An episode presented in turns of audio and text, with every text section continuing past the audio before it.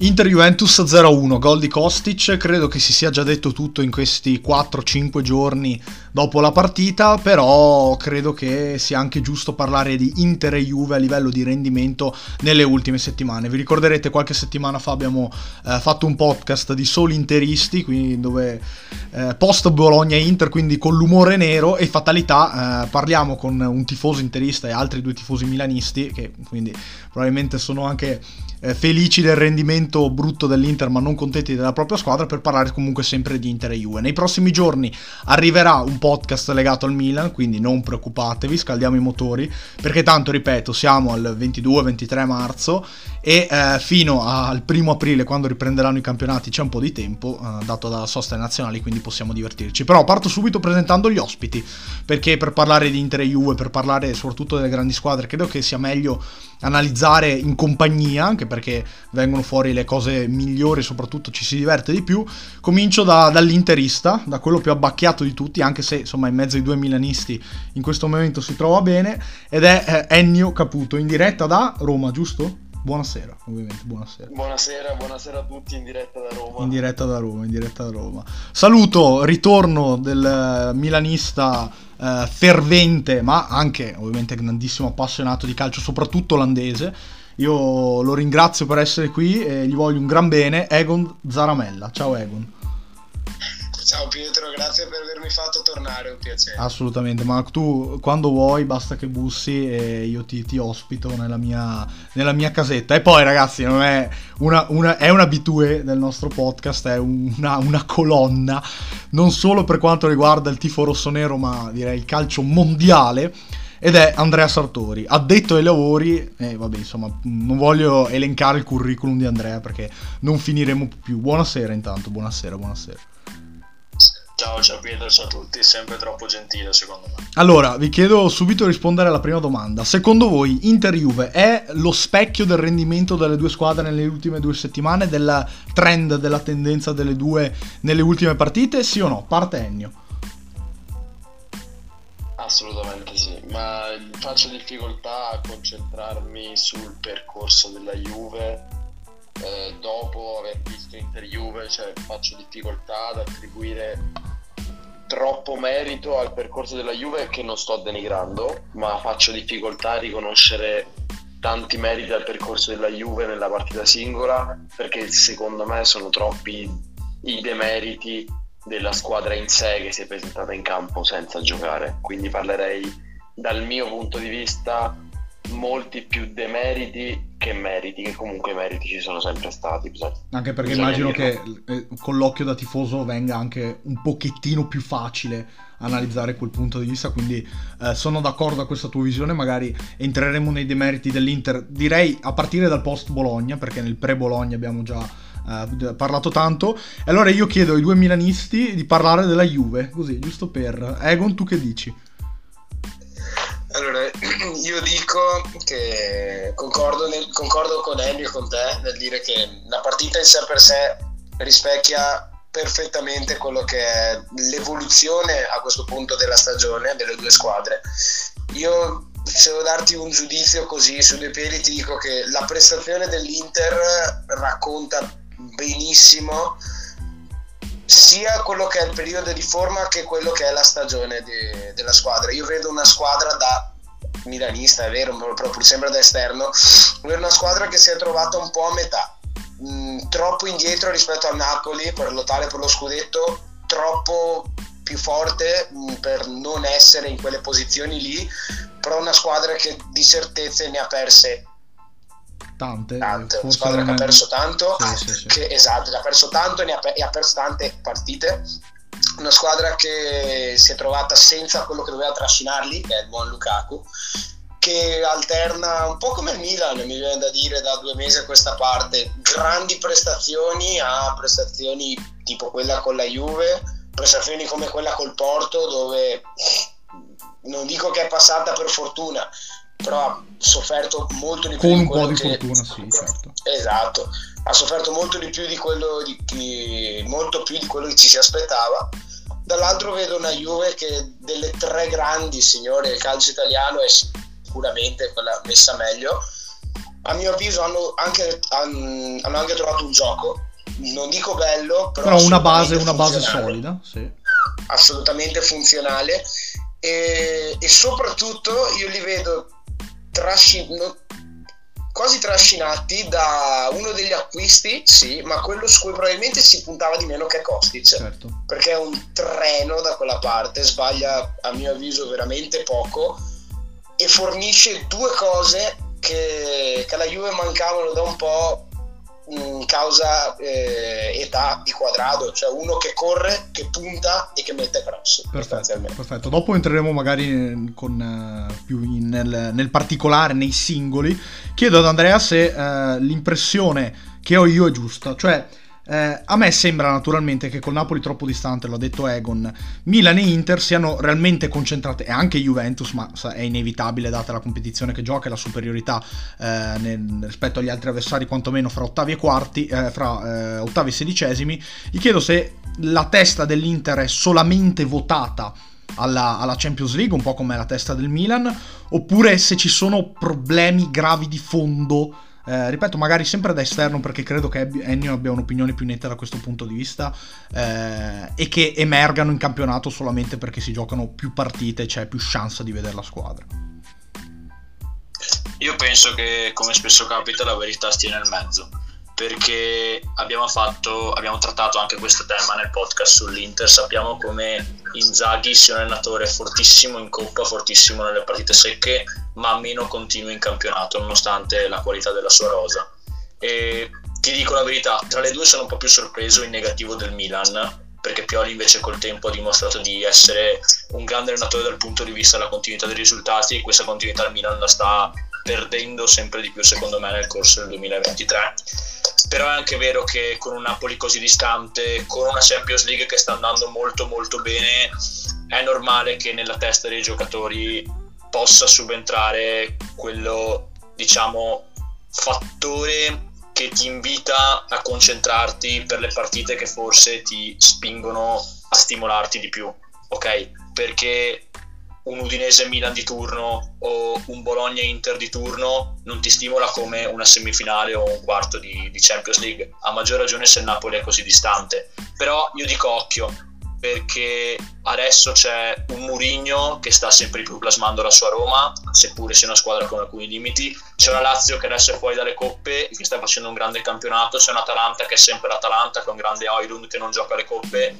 Quindi per me sarebbe un atteggiamento molto folle puntare solo sull'Europa, anche perché la distanza di punti è veramente poca.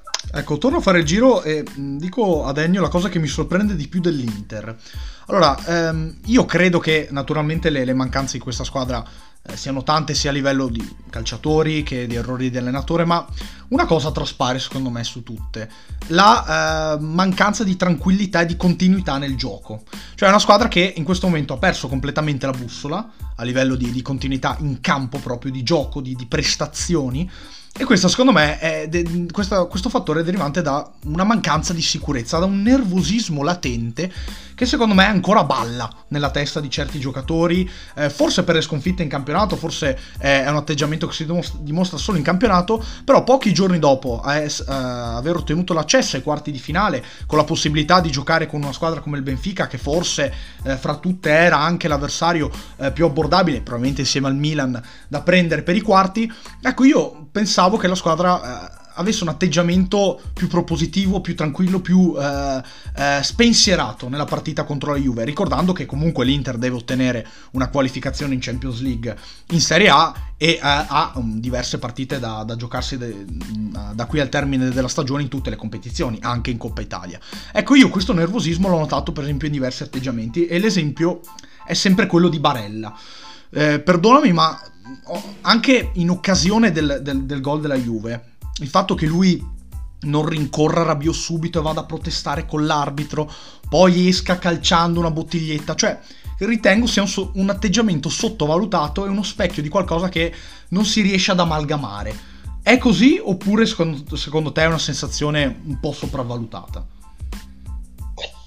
No, allora io parto dal presupposto che ehm, il riflesso della differenza dell'Inter tra coppe e campionato è che la partita secca, il dentro fuori, la partita nel grande palcoscenico della Champions non ha bisogno di essere preparata a livello mentale, non ha bisogno di essere stimolata, non ha bisogno di un qualcuno che ti debba far credere che anche un Inter-Empoli per te nella tua testa deve essere un Inter-Porto. Cioè è quello che secondo me sta riuscendo a fare Spalletti a Napoli, mm-hmm. perché il Napoli gioca qualsiasi partita allo stesso modo, con la stessa grinta, con la stessa cattiveria, con lo stesso pressing, non cambia il suo modo di giocare, gioca così perché il Napoli gioca così. L'Inter gioca in relazione a quanto effettivamente sono eh, con la testa per aria i giocatori. Il discorso qual è? È che mh, i singoli giocatori è comprensibile abbiano la testa per aria, nel senso eh, ognuno ha un momento di flessione durante un campionato di nove mesi. Lì però subentra quello che è il ruolo dell'allenatore, se non l'allenatore non serve un cazzo, fondamentalmente. Mm-hmm. Perché tutti i grandi allenatori, prima di tutto, sono grandi coach, sono grandi persone a livello psicologico, sì, sì. motivatori, umani. Vedi sì, Antonio Conte, vero, vedi Pep Guardiola, sono tutta gente che comunque a livello carismatico ti dà tanto. Sì, ti entra nella testa. Prigno che per me è l'estremo, è l'estremo.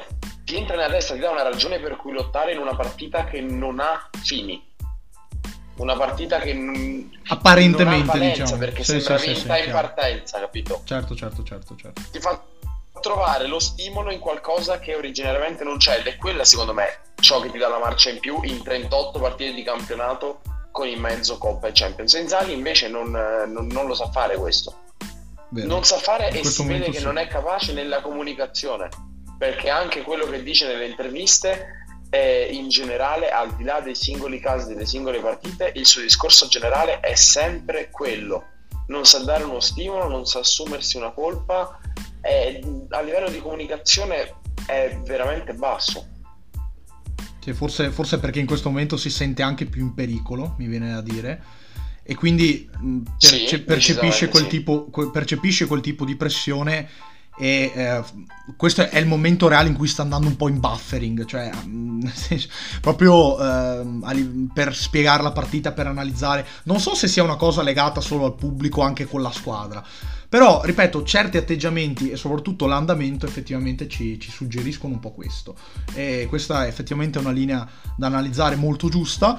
Tornando sul discorso Juve, è ehm, legato invece proprio a questo, cioè al fatto che la squadra sia più quadrata dal punto di vista psicologico e che dunque possa esprimersi meglio in campo, forse è dettato dal fatto che il contraccolpo ai 15 punti è passato. Eh, Egon ti chiedo, la Juve si è schierata con Sule eh, De Sciglio e Gatti titolari a San Siro. Nella, part- in, nella trasferta probabilmente più difficile eh, del, del, campionato insieme a quella di Napoli.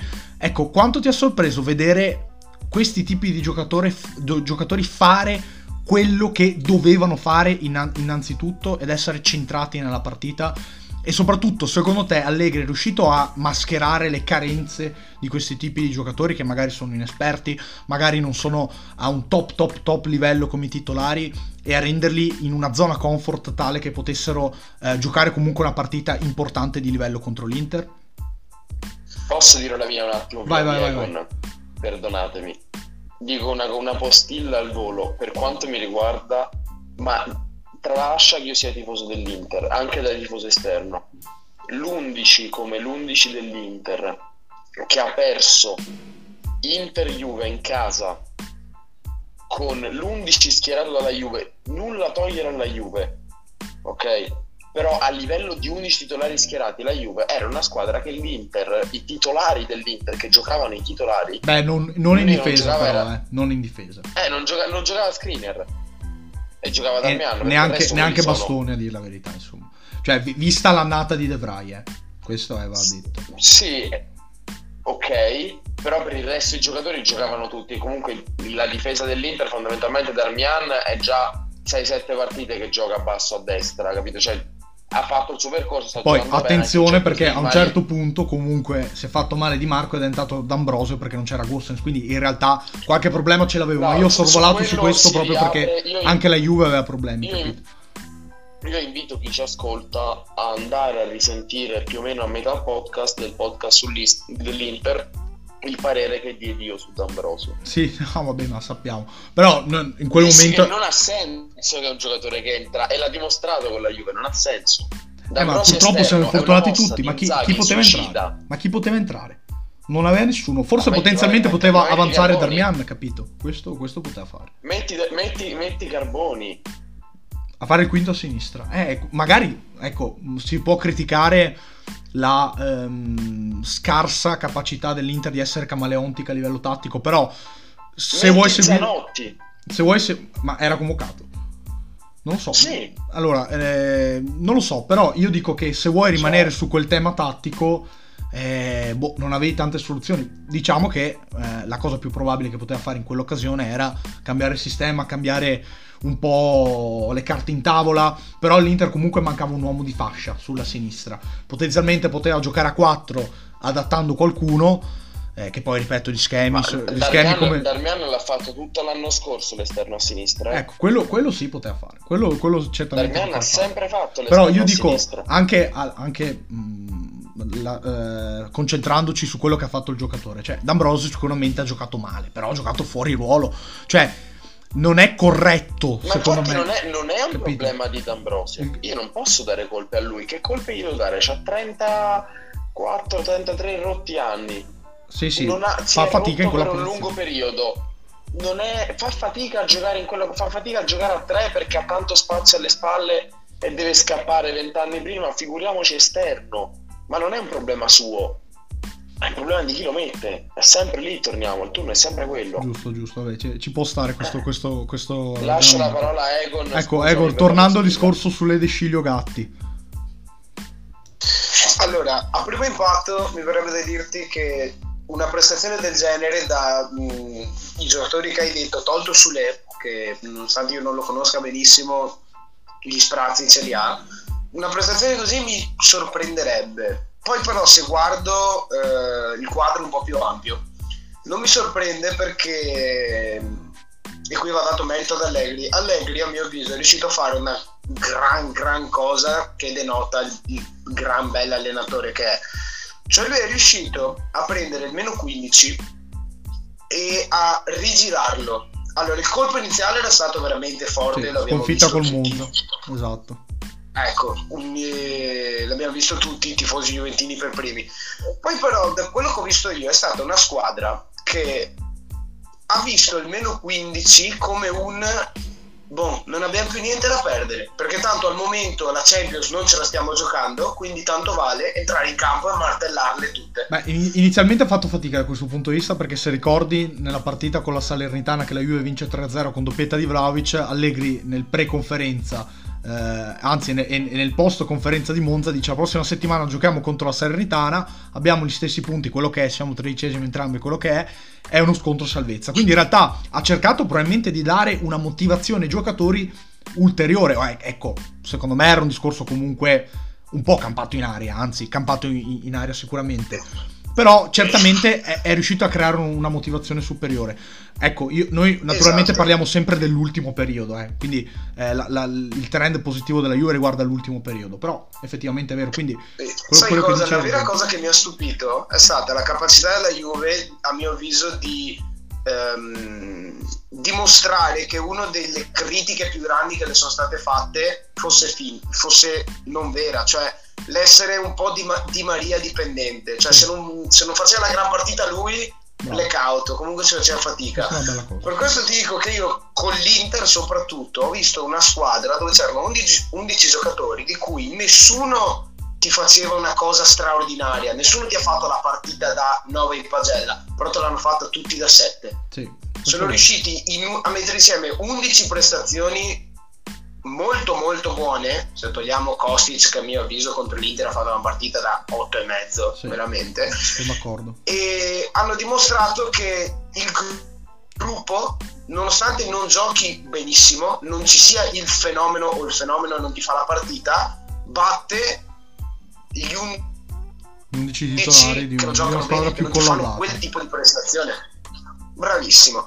Per questo ti, te la riassumo dicendo che non mi ha sorpreso per questo motivo e credo sia la chiave che ha trovato, la quadra che ha trovato la Juve, cioè ok Di Maria è il fenomeno, ma se non c'è lui o lui non fa la partita, tutti gli altri ti fanno ben più che il compitino.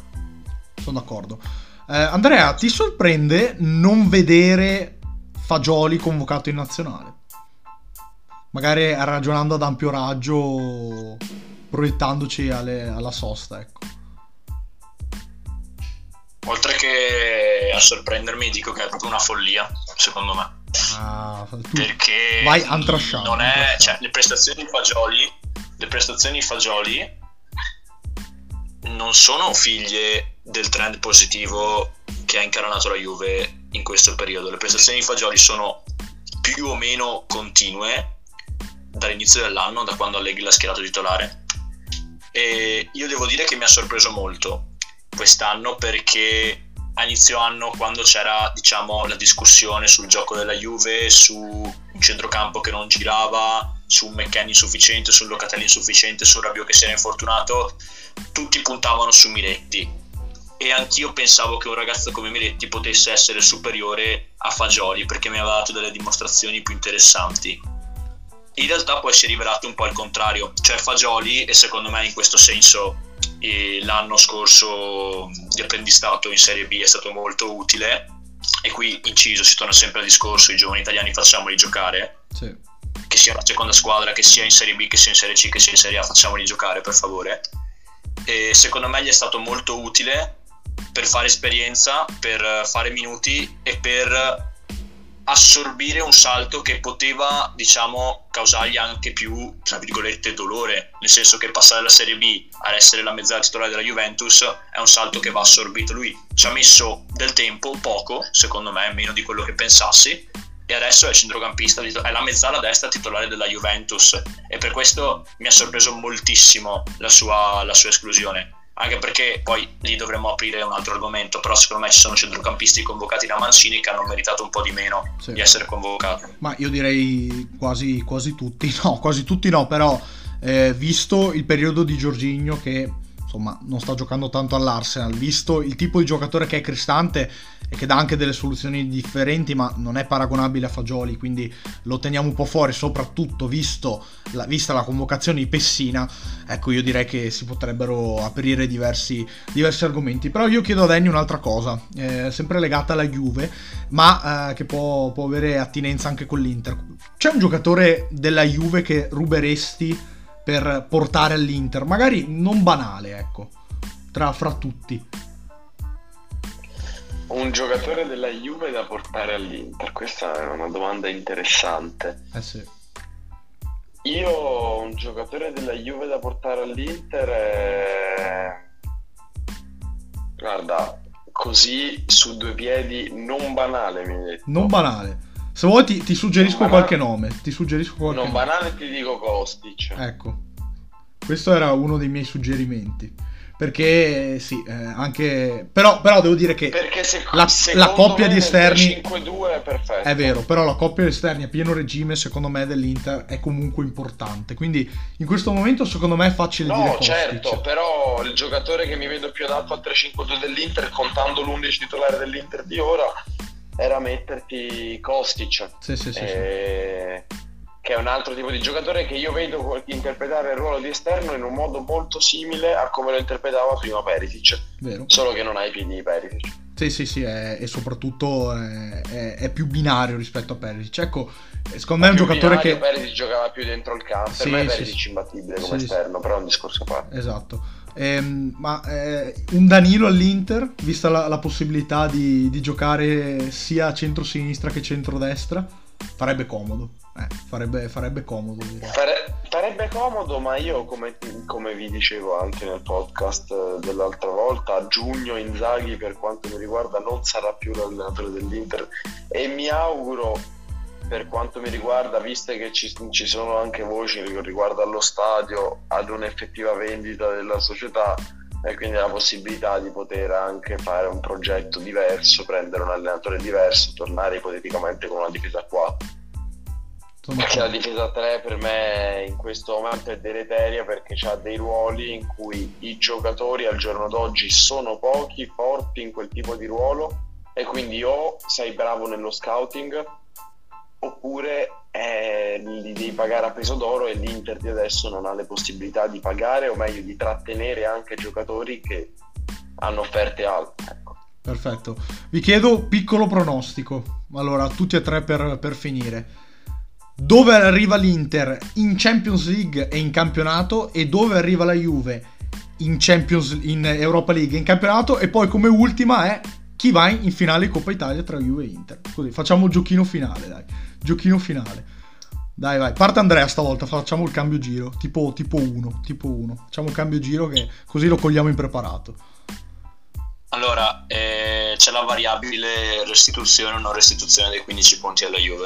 Oh, certo. Che inciderà tantissimo. Certo. Allora, se... È per, que- per Juve... questo è difficile, capito? Eh, allora, se la, Juve, se la Juve riceve i 15 punti arriva seconda Okay. Perché 15 punti sono tantissimi e l'Inter terza. Se no, l'Inter arriva seconda e la Juve quarta. Ah, quindi tu, tu, dici Lazio e Milan, oltre che Roma e Atalanta, dietro, eh, Inter, dietro Inter e Juve. Quindi tu dici così. E se la Juve recupera 15 punti, metto Milan tra, tra Inter e Juve. Ok. Okay. Scusami, se, se, la Juve non li recupera, scusami, certo. ma recupera il termine in campionato che ha perso. Perfetto. Per? In Champions League ti dico che l'Inter, eh, se questa va fuori 100% col Benfica, anche se ritorni in casa, perché il Benfica è una squadra che ti obbliga a una prestazione con la P maiuscola.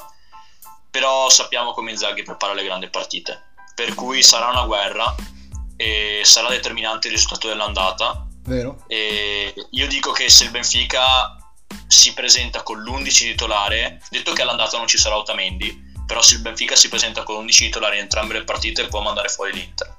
Sì. E mentre in Coppa Italia Andiamo, non so fra quanto sarà la partita, ma se questo è il filotto passa la Juve. Eh, ma è appena dopo la sosta. Appena dopo la sosta c'è la prima giornata allora, del campionato e dopo e allora i pronostici dicono Juve, per cui ti dico Juve così diciamo che anche se qui ritorna il discorso che Inzaghi è molto bravo in queste partite io premedito una vendetta di Allegri dall'anno scorso. Ah, dal doppio tocco subito. Questa, questa ci può stare. Egon, tu che dici? Allora, io ti dico l'Inter in campionato.